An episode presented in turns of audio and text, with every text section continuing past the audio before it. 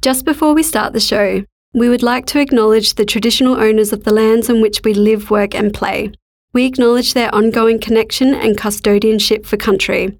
We pay our respects to the elders past, present, and emerging, and their stories and journeys that have led us to where we are today. Let's meet our next guest.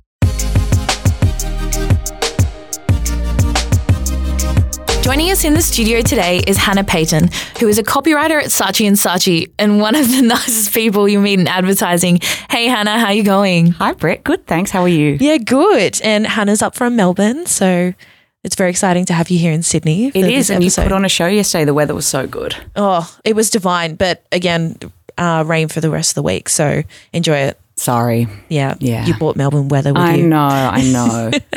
Um, so we're going to start off today with the icebreaker. So, what's a clothing trend that you've worn in your teens that you hope would never come back in style? Oh, um, I I owned one of those um no rules. Do you remember the brand No Rules? It had the yes. eyes as the sort of logo, and I got given for my birthday. It was a matching hot red um tracksuit set, and I reckon I wore it nonstop. I wore, I've got it on school camp and I wore it every single day thinking it was the greatest thing I'd ever seen. So yeah, probably matching tracksuits, but they kind of are back. Yeah. So yeah. Maybe not the matching velvet tracksuits. That's remember the velvet the juicy ones? couture sort of style. Yeah, yeah. Don't want them to come back. No. They were no. very hot, got very sweaty all the time. they were. Like sweat pot. Gross. Um, so what's consuming most of your free time these days? Um, well, we recently got a new house. Me and my partner, we moved out to the country, mm-hmm. did a bit of a COVID move. So we've been doing a few home renos, and I've become a bit of a um, addicted to the home renovation life. I'm, i now watch The Block, which yep. I never did before. You're a blockhead. I'm a, I'm a, I'm a blockhead. I hate to say it. Um, but yeah, just a lot of amateur home DIYing is kind of the current obsession. Yeah. Have you ever had any like bad DIYs? Like you did it and you were like, it's going to be great. And it turned out terrible. Absolutely so everything t- ends oh, up okay. like that. Yes. That, that is just, that's just the norm is that everything turns out not the way it looks on Instagram or Pinterest, but yeah. still give it a go. Um, and then just really regret it afterwards. Yeah. Oh my goodness. So how long have you been there? Uh, we moved in November last year to, it's called Kyneton is the um, place we've moved to. okay. And you never lived in the country before? No, city girl. Yeah. Is your partner also a city person? He grew up in a place called Maldon that's not too far from there. So that's in regional Victoria. So he's quite familiar with the area, but I'd, I'd never been there. Um, so it was a bit of a change. And you're a farm person. I am Do you a, have any animals? I'm officially a farm person. We've got two chickens, Benson and Hedges. Yep. And uh, we've now got a dog as well.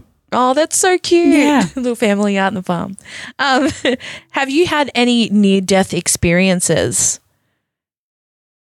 There was an incident um, when I was traveling in uh, Nicaragua, and I did the. That's just thing. They, it's a it's a complete tourist trap. They take you up a volcano mm-hmm. and they mm-hmm. basically strap you into this suit and put you on a surfboard, sort of style boogie board thing, and you can just slide down the volcano. Which, yeah, what could go wrong? Exactly. Yep. yep. Um, so I did that at I think they say you can clock up to like 60 kilometers. It's it's quite obscene how fast you can end up going down this. Yep. And I um got near to the bottom of it and I spun out and I sort of just smacked my face down the uh, sort of gravel of the volcano. Um, and I, I thought I was dead. I couldn't move. I couldn't move yeah. my body. I couldn't see anything, but everyone was sort of reacting around me. Um, and it wasn't t- until I sort of saw later when I got back to the hostel that my entire face had been sort of torn off, shorn to shreds. Oh my goodness. Had gravel in my chin for about a month later. I was finding rocks in my face. So, um, yeah, not the not the best, but I did live. Yeah. yeah. Um, and did you go to a hospital after? Like, what happened? No, they're not big on hospitals. OHS isn't a huge thing over in Nicaragua, so they just said basically, if you you know don't sue us and you can get free mojitos all night. So that was good enough for me. I was happy with that. Oh my god, I'm so surprised that you do not have a scar on your face or I know something from that. Yeah, I'm very lucky. Oh my goodness. Um so next one, do you have any scars or tattoos? Well, scars you don't have. Emotional scars, yeah. not physical. yeah, yeah. Um, I don't have any tattoos actually, mm-hmm. but um, I'm the reason somebody else has a tattoo. Okay. Because uh, during my uh, VCE year or HSC, HSC yeah. year, mm-hmm. um, I was getting a bit stressed about my final ENTER score, ATAR score, and uh, there was a certain score I wanted to get to be able to get into the psychology degree I wanted to do at RMIT University. And I was complaining about it, saying, you know, I'm not going to make the score. And my dad said, you know, Hannah, if you you are able to get whatever this score was, um, I'll get it tattooed on my ass, you know. Um, and then I did get it, and he uh, kept his end of the bargain, and he did. He's got so he's got my ATAR score tattooed on his on his bum cheek. So. I mean, good on your dad for pulling through the, his end of the bargain. Yeah, it was it was quite weird going to like a tattoo parlor in Collingwood with Yeah. all these sort of hipsters, and then my dad walking in and requesting. And a you went with him? Oh, I mean, I look. I actually actually got bored and because it takes a long time. Yeah. um, I actually got bored and went for a shop on Collingwood. But when I You just abandoned I your just was dad. down Smith Street. I know, and then um, I came at the end, and he he did say it hurt Yeah. more than he expected, so I did feel a bit guilty. But Is that um, his only tattoo? yeah, I mean, this is like a middle-aged, you know, British man. He's not. He hasn't got tats. No. Yeah. Commitment. Oh my goodness. Yeah. Um, next question. So, have you won any competitions? And if so, what was it and what did you win? I the first I guess the first competition I can remember entering was I get uh, as sort of my gateway into advertising. Now that I think about it, um, back in the day, we were one of those families that were never allowed Foxtel. Yeah. Um, until I was much older, and then when we did get it, I just felt like I couldn't leave the TV because it felt like the biggest thrill of all time to finally have Foxtel. Yeah. And there was the MTV channel, so I was constantly watching that. And there was an ad for a uh, advertising competition. It was called Make a Film, Make a Difference, and the brand was the Traffic Accident Commission.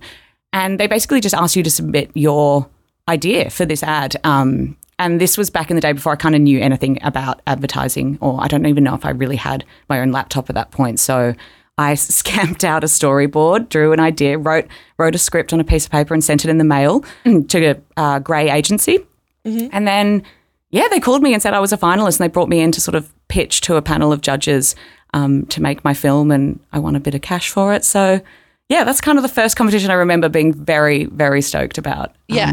getting into. Yeah, And have you done any other competitions since, or was that like your one? I'm not a professional competition enterer, Yeah. but I do consider myself to be uh, pretty lucky. So, you know, I do like to enter the old meat raffle now and then down at Yeah. the RSL. I'm a country girl, remember? So, Oh, that's true. That is so true. So, last question, just jumping from that. Have you always lived in Melbourne? No, I um I grew up because of my dad's work. We lived in um, Malaysia and Hong Kong and the UK as well. So lived in Melbourne um, fully from about the age of uh, grade two, and then yeah, have lived in Melbourne ever since until now.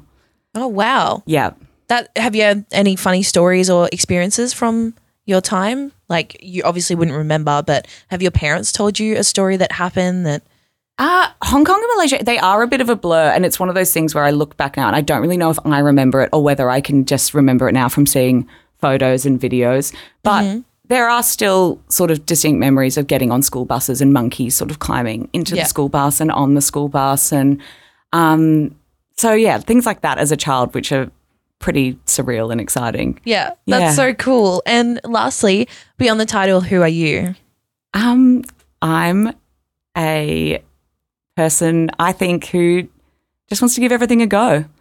Um, I like trying new things and don't really. I've got a high embarrassment threshold. I like to think so. I'm quite willing to give things a crack, even if I don't think they'll end in my favor. So Yeah. yeah, I think that's how I'd see myself. Awesome. Thank you so much for your time, Hannah. Thanks for having me. have a good rest of the day. Thank you.